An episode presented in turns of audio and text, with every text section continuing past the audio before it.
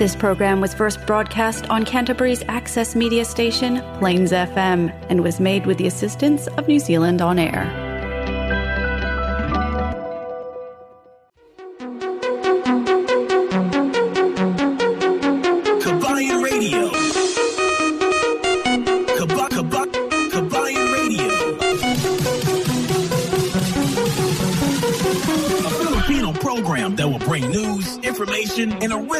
Filipino music around Canterbury and throughout New Zealand.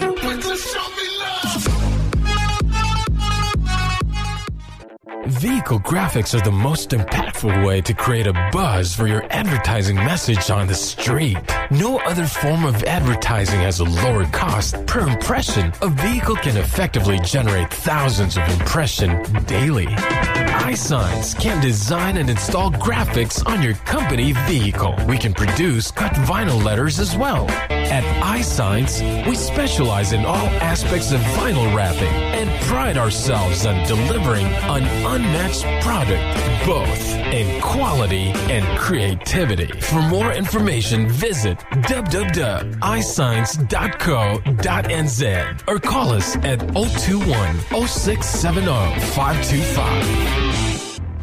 Yes, isang magandang magandang magandang magandang hapon na naman sa ating mga kababayan dito sa iba't ibang barangay dito sa may buong Canterbury. So, pizza 22 na sa buwan ng Oktobre. Nako, talagang kailan lang yung nagsimula yung Brebre? 'Di ba? Nagsimula tayo doon sa Libre, nagsimula nagsimula tayo sa Septembre hanggang sa Oktobre ngayon malapit na, November na, Halloween na sa susunod na linggo. At syempre, sa napakabilis ng panahon, marami din ang mga pangyayari at marami din tayong pinaghahandaan. Marami tayong pinag-aabalahan kasi malapit na ang Kapaskuhan. But anyway, makikita natin sa mga kapaligiran natin dito sa iba't ibang barangay, lalo doon sa amin, sa mga uh, doon sa aming baryo. Alam niyo ba, marami na doon mga kasi marami kami doon mga silingan na ano na mga Pilipino. Siyempre malaman mo talaga pag Pilipino kasi maraming nakakabit doon na mga parol. maraming parol na nakakabit doon sa kanilang bahayan. Pagka makakita ka ng bahay na may merong parol, 102% yan. Sigurado ako na Pilipino. But anyway, mga kababayan, uh, binabati ko ang bawat isa sa atin sa habang tayo na nagse-celebrate ng Labor Day long weekend. 'Di ba? So napakasarap ng buhay 'di ba pagka may ano, pagka long weekend na nag-aabala ng mga kababayan natin na lumabas, bumiyahe, pumasyal sa iba't ibang uh, syempre sa iba't ibang lugar dito sa New Zealand. Lalo-lalo na dito sa may South, syempre, uh, ang mga uh, halos lahat ng mga kagandahan na mga pa, uh, na tanawin ay makikita dito sa may South Island. At yeah, para sa ating mga brothers and sisters diyan na pumunta ngayon diyan sa may Hokitika, doon sila mag-overnight si uh, pinangungunahan ni El Presidente ha, si Bradiber. So, ingat-ingat lang kayo dyan. Siyempre, sa pagbiyahe natin, kailangan talaga natin na ma-enjoy ang ating uh, biyahe. Kasi, uh, pumunta tayo sa isang lugar para dalhin ang ating pamilya o masasabay tayo doon sa ating mga friends para tayo ay uh, yung ma-explore natin para masaya tayo, di ba? Pero ingat na ingat talaga tayo sa pagmamaneho kasi minsan hindi natin uh, akalain may mga pangyayari na uh, magaganap. Kaya yan ang paghandaan nyo. Paghandaan nyo yung mga pangyayari na hindi nyo inaasahan. So anong ibig sabihin yun? Ha? Alam nyo na kung ano ang gagawin ninyo pag in case na may mga uh, problema or may mga ma-encounter kayo na mga uh, pangyayari na hindi nyo inaasahan. So, ayan, ang pinaka basic diyan, alam nyo, maingat tayo sa pagmamaneho, di ba? Huwag mag-overspeed kasi maraming pulis. Dalawa lang naman yan. Kung hindi ka maksidente, ticket. Pag hindi ka maksidente, ticket. Oh. So wala ka pa ring ano doon. Wala ka pa ring uh, iwas. Uh. Kung maksidente ka man, aksidente plus ticket pa. Oy, Cookie, binabati ko pala si Cookie na oh na nakasilip si Cookie ngayon na diyan sa may uh, ano sa may Australia, part ng uh, Victoria. So magandang hapon uh, hapon nga pala diyan kay Cookie. So sa pagbalik dito ni Cookie, uh, inaasahan natin na makakasama ulit natin si Cookie dito sa ating program. At siyempre, uh, bago tayo dumiretso, uh, magpapatugtog nga muna tayo. Itong kaganda, ang ganda ng awitin na ito. Uh, parang na-revise revised version ng ano yung banal na aso yung banal na aso ginawa nila ng uh, ano na reggae so at uh, sinong kumanta nito si Yano So, napakaganda. Napakaganda ang ano. So, habang tayo ay nag-celebrate uh, ng uh, ng Labor Weekend, kahit ano pa man ang inyong mga uh, uh, pamaraan para ma-celebrate lamang kasi ang Filipino community din pala nag uh, mayroong kaganapan ngayon doon sa may Rotorua. So every year uh, nagtipon-tipon every labor weekend. Yan, pag-usapan natin bakit labor weekend. Ano ba yan? Ano ba ang significant sa atin ng labor weekend? Yan mamaya pagbalik ko uh, pag-usapan natin yan. Ito muna, papakinig ko sa inyo yung banal na aso santong kabayo. Wow, ang ganda ng ano, ang ganda ng ano na ito.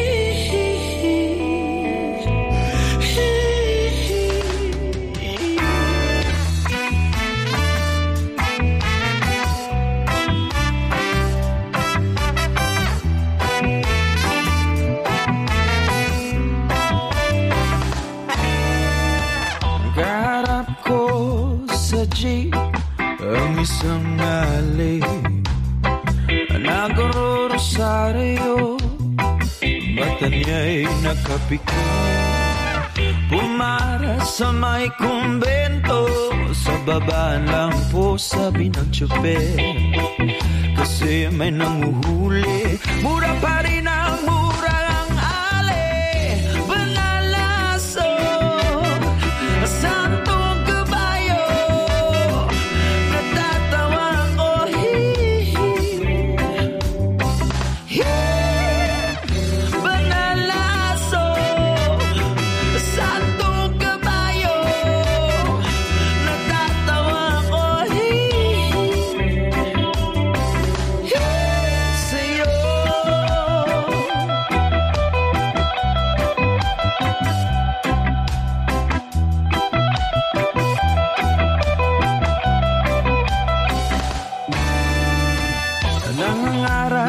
Kalye Ang isang lalaki Hininga ng pera Alam batang pulube? Pasensya na para daw sa templo Pagkain lang po sabi ng pasli Talagang di ba po pwede Lumipat na pwesto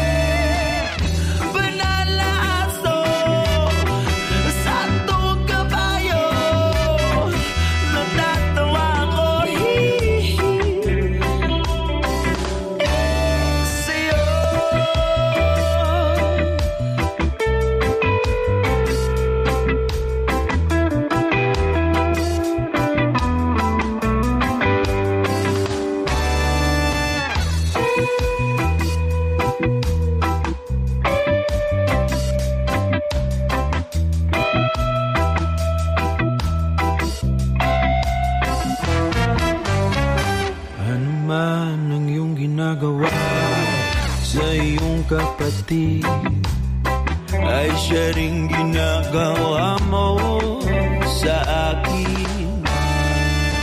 Ano man ang iyong ginagawa sa iyong kapatid ay siya rin ginagawa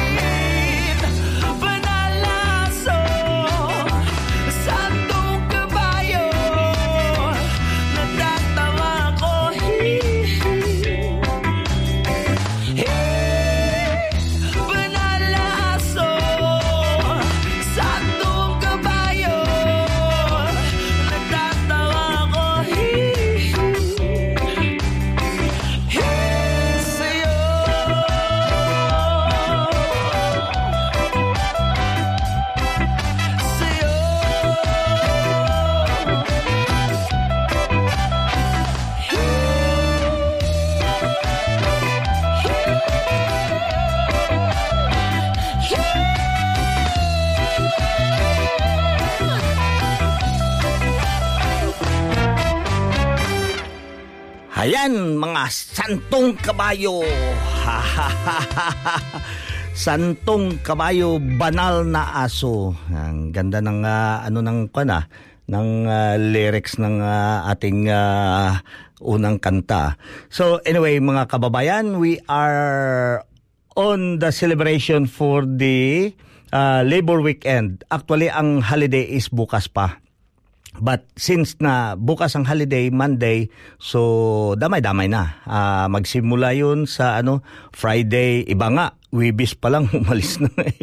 Wibis pa lang umalis na. So kaya tinatawag natin na long weekend holiday kasi simula sa Friday, Saturday, Sunday, Monday ang holiday. So kaya talagang na-enjoy ng ah, bawat pamilya, 'di ba?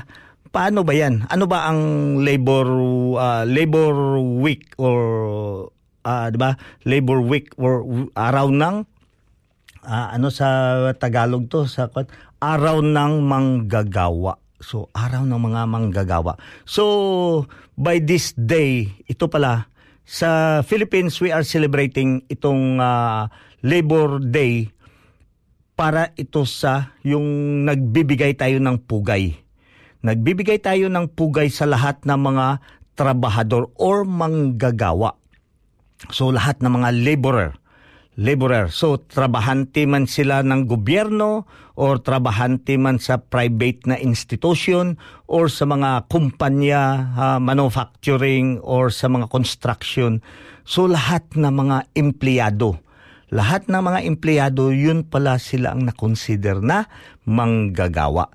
So ito, ang pagsiselebrate natin doon sa Pilipinas, siyempre, binibigyan din natin sila ng ng pahinga itong ano at idineklara doon sa Pilipinas ang araw ng manggagawa na isa sa mga ah, public holiday ha with the kuna sa presidential decree. So ginawa yan siya na public holiday, official public holiday. So dito naman sa New Zealand, ganun din. Ang ang sa atin doon sa Pilipinas is May 1. 'Yun ang labor natin, Labor Day. Dito naman sa atin, walang tiyak yan na kung anong araw. Basta ang sinasabi nila is every fourth Monday. Uh, no, no, third Monday of October. So third Monday of October, kung ano ang numero or ang pizza na papatong doon or tatama doon sa uh, Monday na iyan ng, ng third Monday ng uh, October, yun ang Labor Day or ang Labor Weekend. Paano ba yan? Paano ba nagawa ang Labor Day? Ah, sino ba ang nagdeklara ng Labor Day? Paano nadeklara ang Labor Day? So, dito sa New Zealand, ayon, ha, ayon sa aking bubuwit, ayon sa aking pananaliksik, at sa mga nagbibigay ng mga marites dyan, sabi pa nila, ayon sa kasulatan dito na ang ang Labor Day dito sa New Zealand is isa yan sa tinatawag nila na the 8-hour day. 8-hour day. Sa pang walong oras na araw. The walong oras na araw. So, na-recognize yan ng mga tao na o ng mga manggagawa na magtatrabaho ang mga tao just 8 hours a day. So, for the rest, and 8 for recreation. So, you know, di ba? Trabaho ka ng walong oras. May walong oras ka na recreation. May walong oras ka na pahinga. So yun ang pinag-uusapan nila na para maano itong implemento or implementar itong Labor Day. Ah, ang ang labor na na na, na dito masusunod dito sa New Zealand. Ang oras ng pagtatrabaho ng mga manggagawa. So, ang origin ng New Zealand labor movement isipin mo, babalik tayo doon sa 1840. Ang tagal pala ng panahon, ano?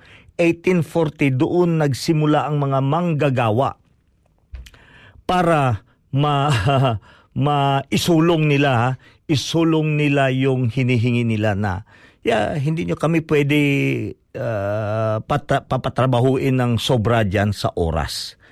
'Di ba noon nung kahit saang ano, kahit saang country, ang labor, ang laborer, mayroon pa nga sa atin doon yung tinatawag pa nga natin yung mga mga ano hindi lamang laborer ano nga yan sa Ilunggo ah. Toto Lixos. Uh, buligi ko to. uh, manggagawa kung sa Tagalog sa Ilunggo. Ano gani na to ah. Ibuligi ko to. So, ayan ang pag ano nila na na ano talaga na na na kumbaga na exploit, na exploit, na sinamantala, sinamantala ng mga uh, malalaking tao noon or mga landlords o may mga may-ari ng kumpanya or na ang manggagawa talaga ay tarang parang uh, slaves ang pagpapatrabaho. Lalo na sa mga mines, ay nako, makikita mo doon sa mga movies, yung mga lumang movie, makikita nyo paano uh, talagang sinamantala ang pagiging laborer ng uh, yung isang manggagawa. Just imagine, ha, doon sa Bible lands pa, yung sa Egypt, makikita nyo paano yan sila, yung gumagawa doon ng pyramids noon. Kita nyo, isang parang mahiwaga yung pyramids kasi hindi nila makikita, hindi, walang trace paano ginawa ang pyramid na hindi man lang, 'di ba yung may mga debris ng ano ng mga scaffolds or yung mga damba na ginawa nila, wala. Kasi yun nga ang pinagtataka nila paano nila nagawa ang ang uh, ang pyramid na pinap patong-patong ang mga malalaking uh, dalubha, uh, dalubhasang, yung mga malalaking bato, kasi yun ang pinorma nila yung sa pyramid, pero walang damba na ginamit. So, ganyan ka hiwaga yung... So, ibig sabihin, ah, pero grabe ang ano doon. Makikita mo sa mga old movies ng ano, talagang hinihila yan ng ilang tao yan, yung isang malaking bato. Pagkatapos habang hinihila yan, hinahampas pa yan para sige, yeah. Talagang parang ginagawang hayop. Hindi lamang diyan sa mga area ng Africa, sa area ng mga uh, kahit sa ating sa Pilipinas, naku, ang dami diyan sa mga ano sa um, hacienda. Nako sa hacienda makikita mo yung mga landlord doon o yung mga may-ari ng hacienda may dala yung mahabang putik. ang putik yan, hindi yung lapok ka na putik. Yung putik yan, tinata- yung parang ano, yung panghanot sa kabayo. So, ganun yun. Ganun, ganun ka, ano, ganun ka uh, tindi noon ang sa mga kapanahunan. So, para ma-eliminate noon, so may mga movement I think mayroon din sa US ng mga movement para maka yung ano nila sabi niya uh, give us freedom, give us freedom. So, ganun din sa iba't ibang uh, uh, area or sa iba't ibang uh, uh, bansa na halos lahat ng mga uh, manggagawa ay humihingi ng freedom. So, ibig sabihin dito sa New Zealand, ang movement ay nag labor movement dito sa New Zealand ay nagsimula pa 1840. So after 50 year commemoration of the 8-hour day, yan tinatawag nga eh, 8-hour day was held October 1890 doon sa may Wellington. Ha? sa Wellington ginanap. So, yung mga yung mga manggagawa noon talagang tuwang-tuwa kasi ang inano nila is uh, maisulong na. Talagang bigyan lang kami ng 8 oras lang. 8 oras lang ang aming trabaho. Huwag nyo kaming pasobrahan. Or kung may mga pasobra, siguro doon na na-formulate yung tinatawag natin na mga overtime pay. Ba? So, ganyan. At syempre sa ano din, sa workplace. Marami diyan discrimination at saka abuse, abuses. Yan talagang rampant niyan noon, rampant. At uh, syempre, uh, isa pa sa mga abuses, underpaid, yan isa sa mga problema yan na na tinatalakay doon ng mga leaders doon sa union. So, the first official Labor Day holiday uh, na was in 1900 and was attributed to a liberal government peacemaking effort as they had not yet fully implemented the 8-hour day across all industries. Oh, kita mo?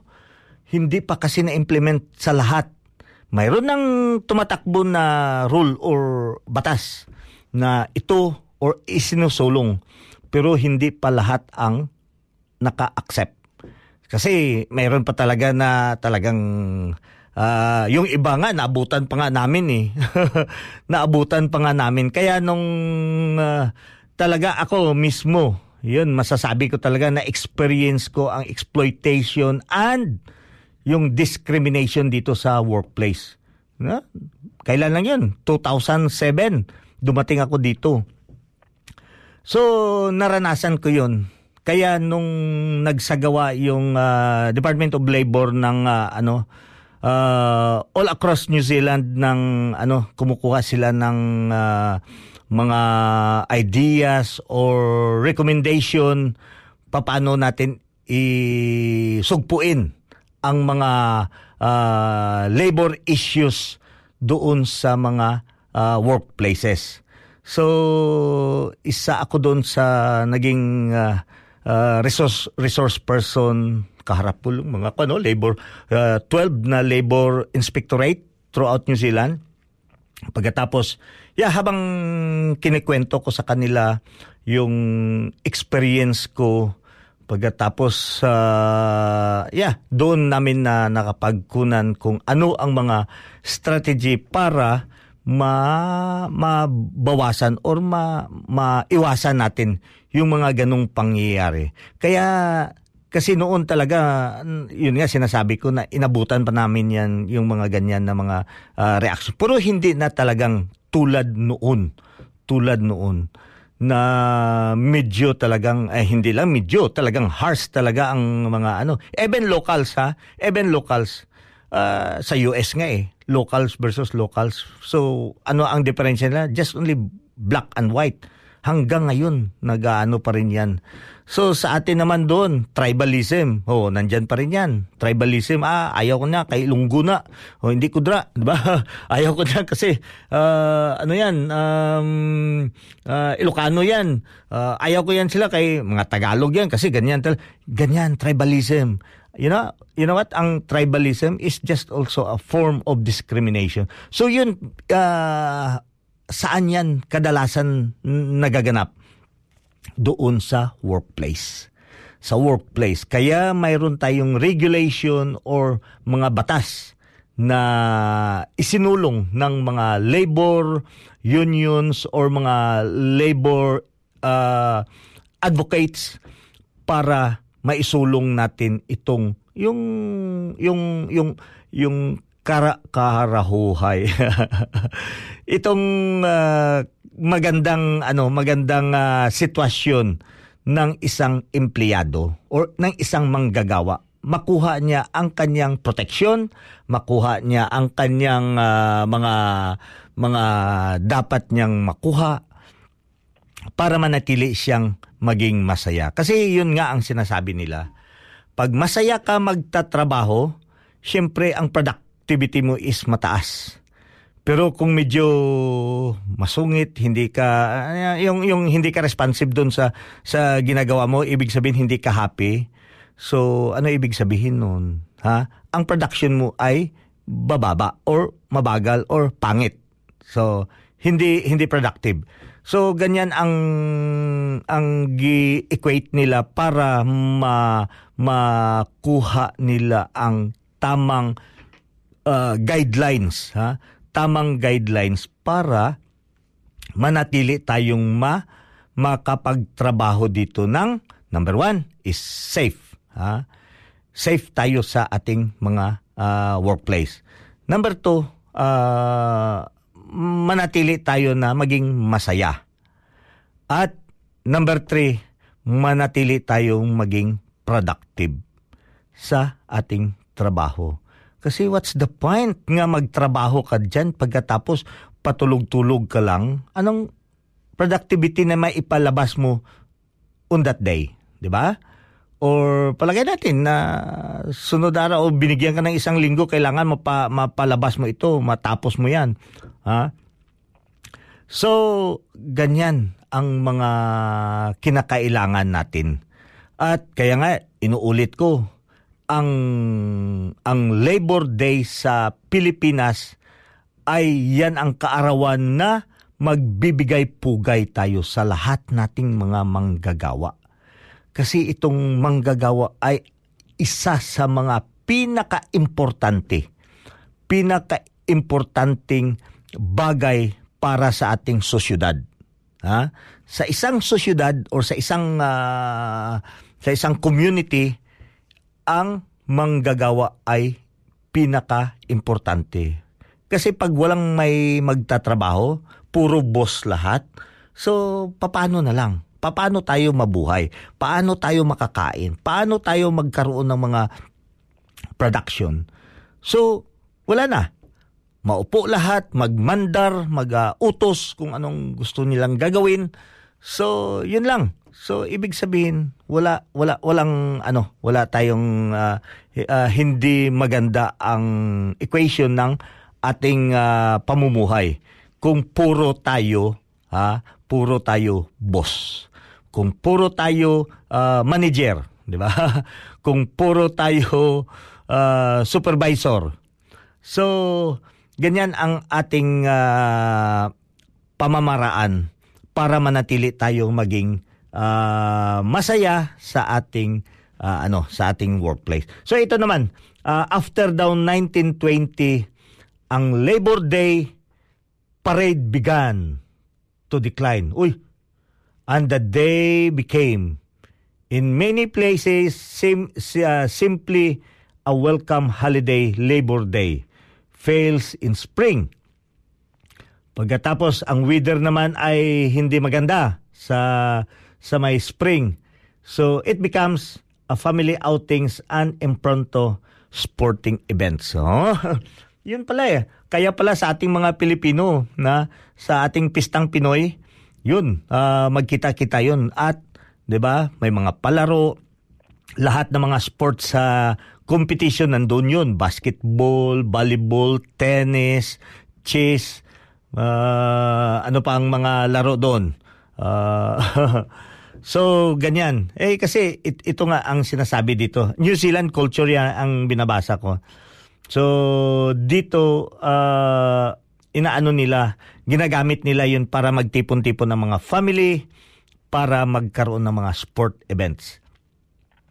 But in October, the weather is not predictable. Ah, kaya pala. For example, October 2012, snow fell in Canterbury. Yeah, na-experience ko yun, kaganda. So, and the tornado severe damaged buildings in West Coast towns of Hector and nga. Oh. So, ganun yun. So, syempre, hindi naman natin talaga masabi. Eh, kung magkataon doon na labor weekend, pagkatapos uh, may bagyo, alangan naman na itutuloy mo, di ba? Hindi naman buong New Zealand eh, na mag, nagkakaroon ng isang sakuna lang na sa buong New Zealand ang naapektuhan. I think it's only about kahit ang pinakamalakas na, na lindol, hindi umabot doon sa isang uh, syudad. So siguro sa isang bayan umabot doon ang ang shaking pero hindi talaga uh, gaano kalakas yung doon sa epicenter. So ganyan mga kababayan. So that is how important para sa atin ang itong Labor Day. Kaya ha pa, para sa ating mga kababayan ay nako, yung iba talagang nagano uh, magtatrabaho ako ngayon kasi double pay. Mayroon pa akong U-day makuha, di ba? So uh, supposedly ang Labor Day is para ito sa ating mga manggagawa. Let us give time na makapag uh, makapagpahinga, uh, we could be able to join our family, 'di ba? Mag-join tayo sa family. Pagkatapos, uh, ano, na i, labas natin. Kagabi may ano ako, may pasahero na ano na isang mama, mga alas tres imidya na. Alas tres imidya ng madaling araw, pauwi siya. Lasing. Muntik pa daw. pag sak, pag akyat niya ng uh, kuan muntik pa siya na na ano na talagang na, na imyo-imyo siya na-imyo-imyo talaga, natumba siya. so, ibig sabihin, muntik siya na pa, palo doon sa pintuan. So, buti na lang nung pagkatumba niya, doon siya sa may uh, semento. Di, makit. Sabi niya. So, habang malayo-layo din eh, mga 15 minutes ang delivery time. So ngayon, sabi, nagkwentuhan kami. Ah, oh, yeah uh, ganito nag kasi maglilibo uh, na holiday niya eh. Kaya napainom mga tropa barkada o workplace uh, ganun ang ang sinasabi. So niya bukas ng umaga patay ako nito sa mga anak ko. Kasi it will be their time. So sabi ko so you need uh, you know what? You need to turn on your alarm at uh, 5 5 o'clock na. Fuck man. Too early too early. 5 o'clock too early daw. Sabi ko, they set it on 7. Because 8, you will be going with your children doon sa ano sa mga events ipasyal mo na ano kasi it's time for the family so just imagine na appreciate ko ang ano ng mama 'di ba kahit kahit gaano kalasing pero hindi niya talaga kinalimutan yung uh, the next day nga schedule niya sa kanyang anak niya. Sabi niya, I can do this. I can do this. Sabi niya, uh, at least na maisabay ko ang mga anak ko sa pagpasyal ngayong araw ng ng uh, ano ng uh, labor weekend. So, 'di ba? Very ano eh, very significant at saka sa kanya naman parang na na ano niya nabigyan niya ng uh, ng uh, importansya ang labor weekend sa atin pagka Labor Day, holiday. Nako, dinoble pa ang ano, ano, pumasok pa sa trabaho para magkaroon ng double pay. But ah, para sa iba dapat pala ah, even me, I've learned a lesson about that na ang Labor Weekend pala that is very important and significant for your family na sa araw ng Labor Day man lang ma-feel ng mga anak mo na makasama niyo sila, makasama mo sila para mag uh, pasyal, mag-celebrate, kain sa labas, lahat i-experience niyo sa inyong anak or sa inyong family. Kasi yun nga ang purpose talaga. Ang purpose ng labor weekend or labor day hindi para dublihin ang sahod nyo. ang purpose ng labor day is to celebrate with your family. Ha? Para maintindihan nila paano ka naghirap, paano ka nagatrabaho, paano ka naghahanap buhay. ng marangal. So, ganyan mga kababayan, I, uh, I hope na lahat tayo dito, hindi lamang kayo, pati ako na rin, na na ano ako na educate ako nitong uh, information na nabasa ko how would it be paano natin gagamitin ang tinatawag natin na Labor Day. So I know sa mga uh, family circles, sa mga friends or sa mga kababayan natin around here, uh, most of them, hindi hindi pa lahat ha, most of them already understand at ini-enjoy naman nila. Ini-enjoy. Pati kami, uh, every, hindi lang nga, hindi lang nga Labor Day. Lahat na long weekend talagang, i, ano yun, igala. Yun ang araw ng paggala. Kasi, uh, masarap, masarap ang buhay na, na yung pumapasyal-pasyal ka na lang. Alam mo ba, pagka nasa isang lugar ka dito, kahit dyan lang, hanggang Akarwa lang, paikot-ikot ka doon. Ha? Yung habang paikot-ikot ka doon, kasama doon sa iba't ibang uh, ano pa picture-picture doon. Uh, kasama mo ang ibang tourist doon. Talagang ma-feel mo na parang turista ka rin, di ba? turista ka rin. Pero hindi nila na laman na local ka dito sa New Zealand. But siyempre, iba ang kulay mo, ibang panamit mo, iba ang amoy mo. iba ang pang-amoy mo, ibang amoy mo. So, yun ang sinasabi natin na uh, turista ka nga, turista. Ay, nako. So, ganyan. Enjoy or uh, take advantage. Take advantage. Ang mga kagandahan dito na nandirito ka eh, you had everything to enjoy you had everything to enjoy ang ating mga uh, uh, magagandang tanawin dito sa ano. At hindi lamang hindi lamang diyan sa mga magagandang tanawin ano. Alam niyo ba, in every town, in every town dito sa ano, may mga sari-sariling si uh, ano sila, kultura. I don't know kung napansin niyo ba 'yan. Ang uh, bawat bawat lugar dito sa South Island, kahit sa North, ha, bawat lugar, mayroon silang sariling kultura. Parang sa atin, pero hindi, tribalism yung sa kanila. Kasi ang sa kanila, katulad nito sa Akarua, ang area ng Akarua is, uh, I think, uh, they were, uh, ano, na invade sila ng, uh, ng uh, France, ng France, dyan. Kaya, doon or nakapag-settle uh, pag siguro pagdating dito sa New Zealand lahat ng mga mga friends okay dito tayo dito tayo magano nagtumpok sila doon sa sa may Akarua. That is why Akarua is na anon talaga na is a French colony.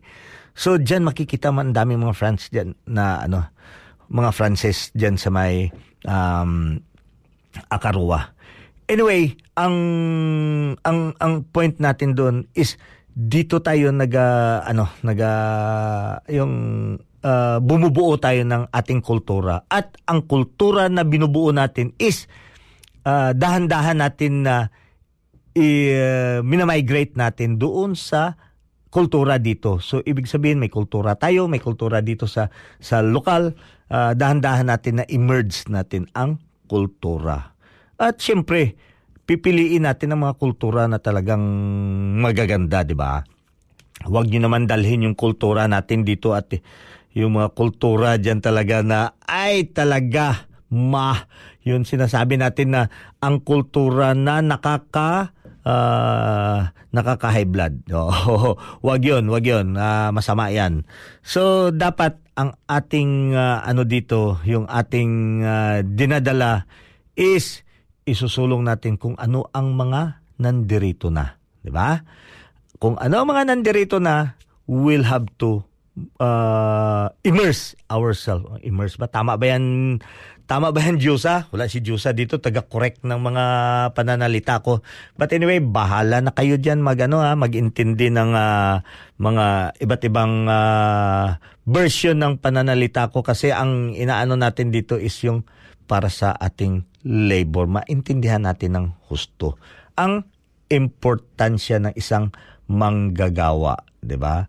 Noon, 'di ba, alam niyo nung unang dating dito, imbis na imbis na kahangahangaan nila. Actually, marami. Maraming humanga. Una-una dito na nag ah, yung dumami bigla dito sa may New Zealand is yung healthcare. Yung healthcare at the time, naku, na ano na ang mga lokal dito parang na na na threaten kasi ah, ang mga Pilipino daw ng mga health workers tumatanggap lang kahit mababa ang sahod. Ah, Kasi sa kanila, malaki na kasi ano sa kanila. Pagka may convert sa kanilang pera, malaki na. Ah, ang inaano naman na yung pagtanggap ng sahod na yun, yun, yun ang offer na na naka nakabatay naman doon sa mga regulation dito ng New Zealand. So, wala tayong magawa kasi yun ang offer, yan ang So, grabe, grabe matindi ang diskusyon noon. Ah, 2008, 2009, 2010. Grabe, grabe ang diskusyon regarding ito sa mga healthcare na dumating talaga sa punto na wala itigil yan itigil ang pag ah, dala ng mga migrants dito ah, ng mga healthcares dito sa ano kasi halos ah, mga Pilipino na ang mga nasa ano eh nasa healthcare sa facilities. So pero yun ang feedback naman ng mga ano ng mga ah, facility owners or management.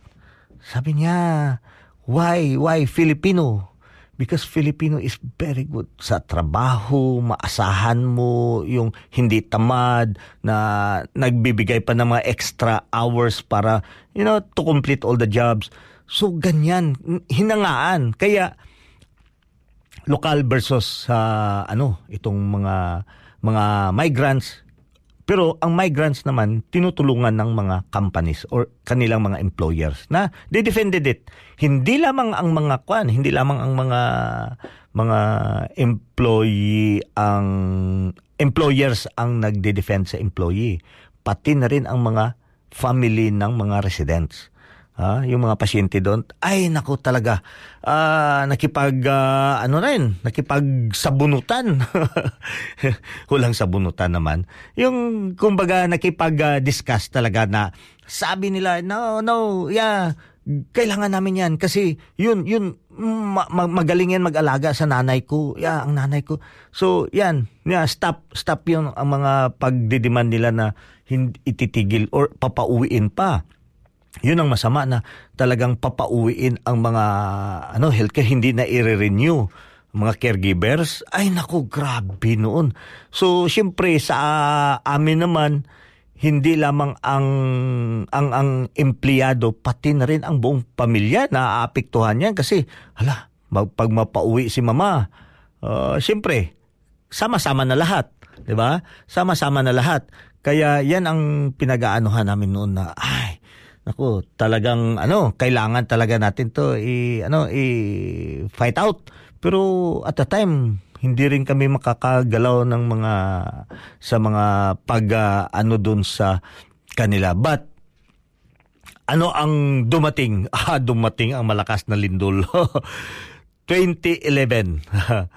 Una 2010 pa 'yun. Yan na habang sa kalagitnaan yun ng ano ng uh, kumusyon yung mga uh, discussion na papawin yung mga healthcare hindi na i-renew. Agoy nag uh, earthquake pag earthquake noon yun. Hanggang sa 2011 na earthquake ah grabe mas matindi pa at doon maraming nasisira talagang na ano. So alam niyo ba ang earthquake na field namin noon na uh, na na na intindihan or na na ano ng kwan ng mga lokal dito na they really need ang migrant. O direct sa Filipino they really need the Filipino. So kasi at the time hindi lamang sa ano hindi lamang yan sa sa may healthcare. Pati na rin ang dairy farms ha? Ang dairy farms noon Uh, actually, una ang dairy farms sa healthcare. Ang dairy farms noon, ang dami ng mga dairy farmers dito na nag uh, na nag-exist. Ang ang kaganapan kasi sa dairy farms, ganito 'yon. Pagpasok dito ng isa dalawa na ano, yung isa Oh, tatay muna. Pagkatapos, pagdating ng nanay, pati yung mga anak, pamilya madala na dito. So ngayon si amo, mag ah, tatanong yun sa kay empleyado. So sabi ni empleyado, boss, may pinsan ako dun, boss.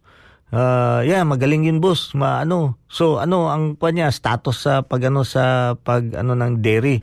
Yo, may experience yun, magaling yun sa ano sa sa ibang bansa din nagtrabaho or sa Pilipinas lang ba ang kanyang ano. So ganyan, may training siya, ganito, ganun. Okay, so si boss naman kasi may tiwala siya sa kanyang tao, ang pipiliin niya na yung pinsan niya, yung recommendation ng kanyang tao. So, kaya dumami ng dumami bigla yung mga family-family doon sa farms, sa mga dairy farms.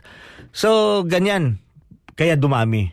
So, after sa earthquake, yun na, reconstruction, rebuild. Yun ang tinatawag natin na rebuild. Doon naman nagkaroon ng opportunity na dumami na naman ang mga Filipino dito Actually, we uh, the most numbered na mga construction worker at the time. But alam niyo ba, sa una, exploitation pa rin ang pinag-usapan. Talagang ang daming exploitation na nangyayari dito. At nagbulgaran, nagbastusan, talagang uh, wala, ma, ano, may mga napasara kami noon na mga ano, na mga agency dito. Kasi uh, sobra, sobra ang mga ginawa nila. So, ganyan, ganyan ka ano, ka sipag or ka medyo hindi maganda ang mga pangyayari at the time. So mabuti-buti na ngayon ang ang sitwasyon uh, lalo na after COVID uh, maganda na ang mga uh, mga pangyayari dito. So as time goes on, 'di ba? Naa-adapt na rin nila, naa-adapt. So noon makakita ka ng Pilipino talagang ay nako, pag makakita ka ng isang Pilipino noon parang kamag-anak mo. parang kamag-anak mo na matagal mo nang hindi nakita. Pero ngayon, di ba? Madami na. Hindi lamang kamag-anak, parang kabarangay mo pala. parang kabarangay mo na siya. Hala, hindi ko pala nabasa ang mga ating mga kwan dyan. Ah. si, sino to kagina? Si Ali Twain, uh, hala sista, ka, kamusta? Hi Ali Twain. Shout out Apo Gaam Jensan uh, Autumn Aso- uh, Alumni Association. Autumn Association. Shout out Apo Gaam Jensen Alumni Association. Uh, Ray Lazaro, Kiaura from uh, Ordanita City. Oh, uh, okay ni si kana si Kabayan Ray. Uh, Pangsanhan. Tarsan, shout out idol. Oh, talaga si idol ko ah. Si Toto Lixos Piolo, nice one El Capitan Mustana. Lihog lang ko shout out kay Toto Lixos ah. Toto Lixos sa Bugos nga universe. Toto Lixos. Kag si Dudong oh, Dudong Mihos. Diyan sa may Cagayan de Oro. Ah, lah, patapos na. Wala tayong oras. Magbasa na lang ko sa mga... Shout out naman dyan kay Mims, LMBL dyan sa may ah, Canada, kay Canada, Canada. Kag si Cookie Malulis from Albury, Wudunga, ha, Wudunga. Oy, eh, kwan ko kay Richie dra kag sa imong nga mga kwandra kok sa imong mga kaberks dra nga mga Pinoy. Diyan sa may Albury. Si Altilin. Oh, Altilin. Maraming salamat also for joining us here.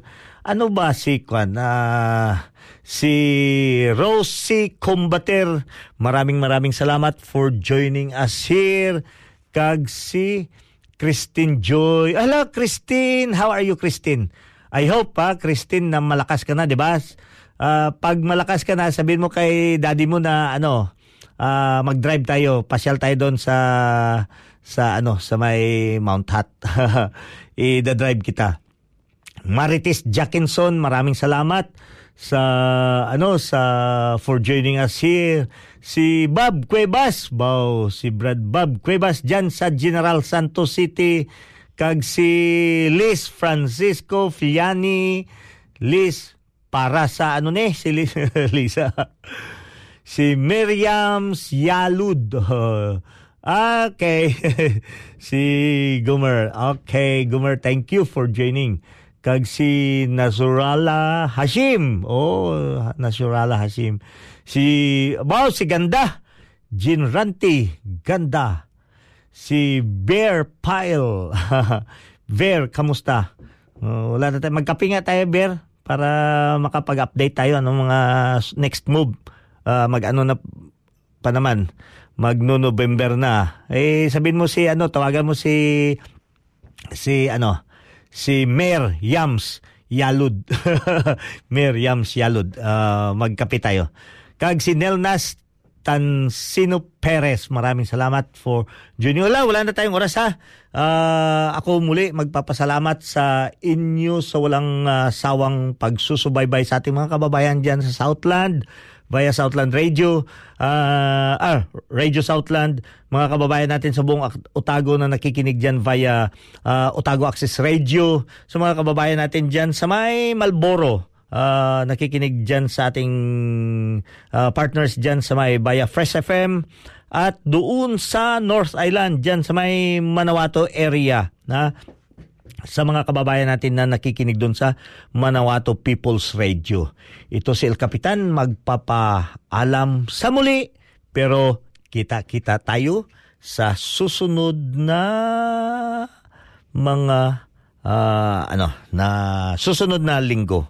Ha? Okay, maraming salamat. Ikaw, ikaw sa bukid doon.